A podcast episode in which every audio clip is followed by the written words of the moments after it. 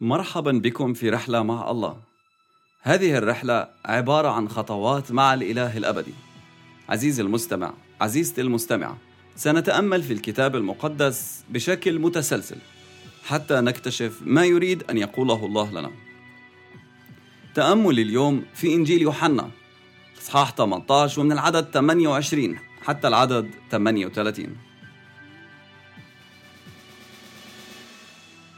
ثم جاءوا بيسوع من عند قيافة إلى دار الولاية وكان صبح. ولم يدخلوا هم إلى دار الولاية لكي لا يتنجسوا فيأكلون الفصح. فخرج بيلاطس إليهم وقال أية شكاية تقدمونها على هذا الإنسان؟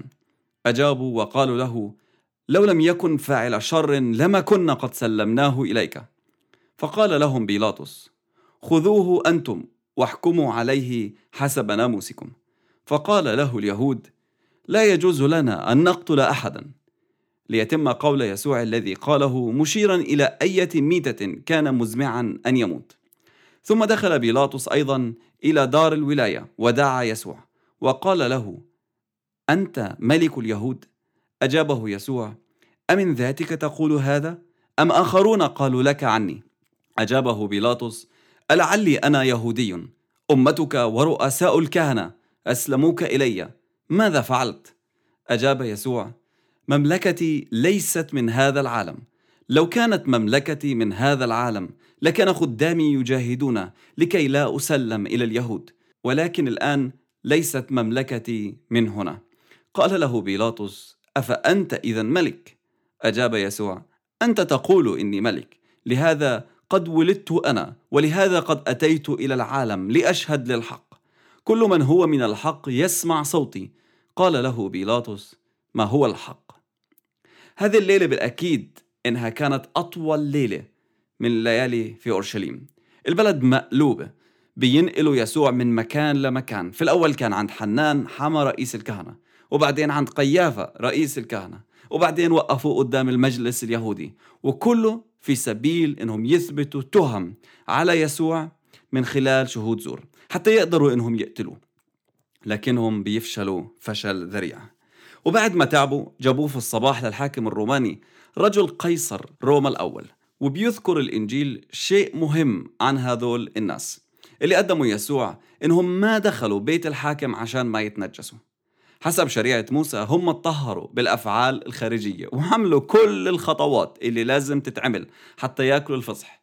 لكن أيام العيد لسه ما خلصتش فما بدهم يتنجسوا عشان ما يخرب العيد عليهم وما يقدروا يكملوا. والحاكم بيلاطس بيطلب عريضة الاتهام. شو التهمة اللي عشانها بتقدموا هذا الرجل للمحاكمة؟ ورجال الدين بيقولوا يعني بما يعني شو هذا الحكي الفاضي؟ لو كان هذا الرجل مش شرير ومجرم ما كنا سلمناك إياه. ولما طلب ياخذوه هم ويحكموا عليه في محكمة الدينية تبعتهم قالوا ما بنقدر نقتله. حكم الإعدام في هذا الوقت كان ممنوع ينفذ ولا يحكم فيه إلا من خلال الحاكم الروماني. وهم بيوروا حالهم إنهم بيحترموا القوانين وبيقدموا لبيلاطس حتى يقتلوا وبدون حتى ما يقدموا أي تهمه ضده. فمن قبل القبض على يسوع كان رجال الدين متفقين على قتله وبالتحقيق معاه كانوا بيدوروا على أي شيء يعطيهم الحق إنهم يقتلوه لكنهم ما لقوا والآن بيحاولوا يستغلوا الحاكم بدون تهم حتى يحقق رغبتهم الشريرة ويقتل الرجل البريء. والآن بتجي لهم فكرة. هو بيقول إنه ملك وإحنا ما عنا غير قيصر روما ملك علينا. وهون الموضوع بيصير حساس. عشان هيك بيسألوا بيلاطس لو هو ملك اليهود ويسوع بيقول له هذا رأيك أنت؟ أنت بتفكر إني أنا ملك ولا هم حكوا لك هيك؟ طبعا بيلاطس شايف إنه يسوع مش ملك وشايف إنه ما بيشكلش أي خطر على حدا. وإنه اليهود هدول محتالين لأنهم هم بيتمنوا يكون عندهم ملك منهم ويتحرروا من قيصر لكنهم الآن بيستغلوا هذه النقطة عشان يخلوا بيلاطس يقتل يسوع. وهذا اللي بيقوله ليسوع لما يقول له أنا مش يهودي أمتك ورؤساء الكهنة سلموك للقتل فهمني شو اللي أنت عملته.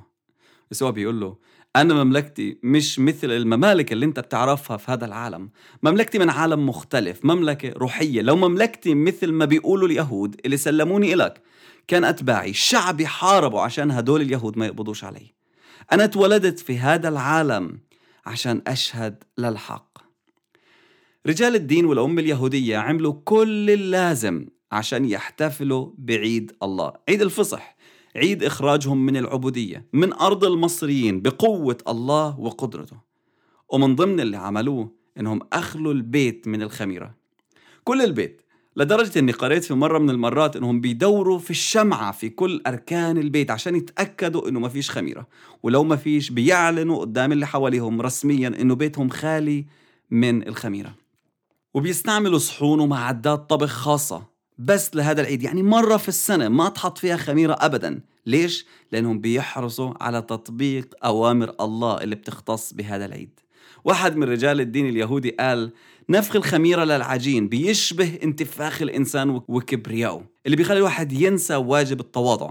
فبنحاول خلال أسبوع عيد الفصح أنه نجرد أنفسنا مش بس من الخميرة الفعلية لكن كذلك من الخميرة النفسية حتى نكون متواضعين ومهتمين بالآخرين. وبيقول بترمز الخميرة أيضا إلى ميول الإنسان لارتكاب الشر وبيرمز التخلي عنها وإبعاد كل خميرة لعملية التطهير والتحرر من النجاسة أو الحموضة النفسية. بعد هذا الكلام بيوضح قدامنا إنه كل اللي عملوه هدول اليهود اللي سلموا يسوع من طقوس خارجية ما شالتش النجاسة اللي موجودة جوا وإنهم متكبرين منتفخين مليانين بكل نجاسة. وأنهم خرجوا أكيد الخمير من البيوت لكن تركوا النجاسة في داخلهم وفكر القتل من قبل حتى ما يدخلوا في العيد. وعرفنا إنه من الممكن إنه الإنسان يمارس أمور دينية لفترات طويلة وفي الداخل ما بيتغير.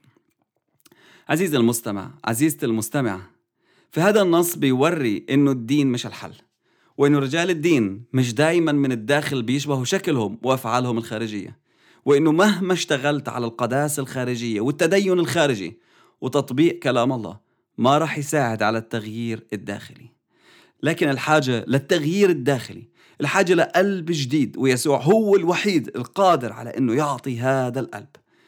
بمعرفة الإنسان لنفسه وتوبته ورجوعه ليسوع. ويسوع بيقول إنه مملكة الله مش من هذا العالم. فمين ما كان بيقتل أو بيستخدم العنف باسم الدين هو مش بينتمي لله.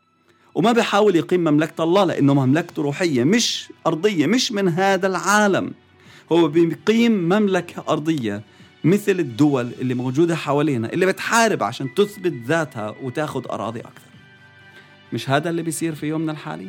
أنا راح أتركك مع هذه الحلقة أرجوك أقعد وفكر وين شايف هاي المناظر حواليك فكر كمان هل أنت بتسعى لمملكة أرضية؟ هل نفسك تكون مثل هدول اليهود؟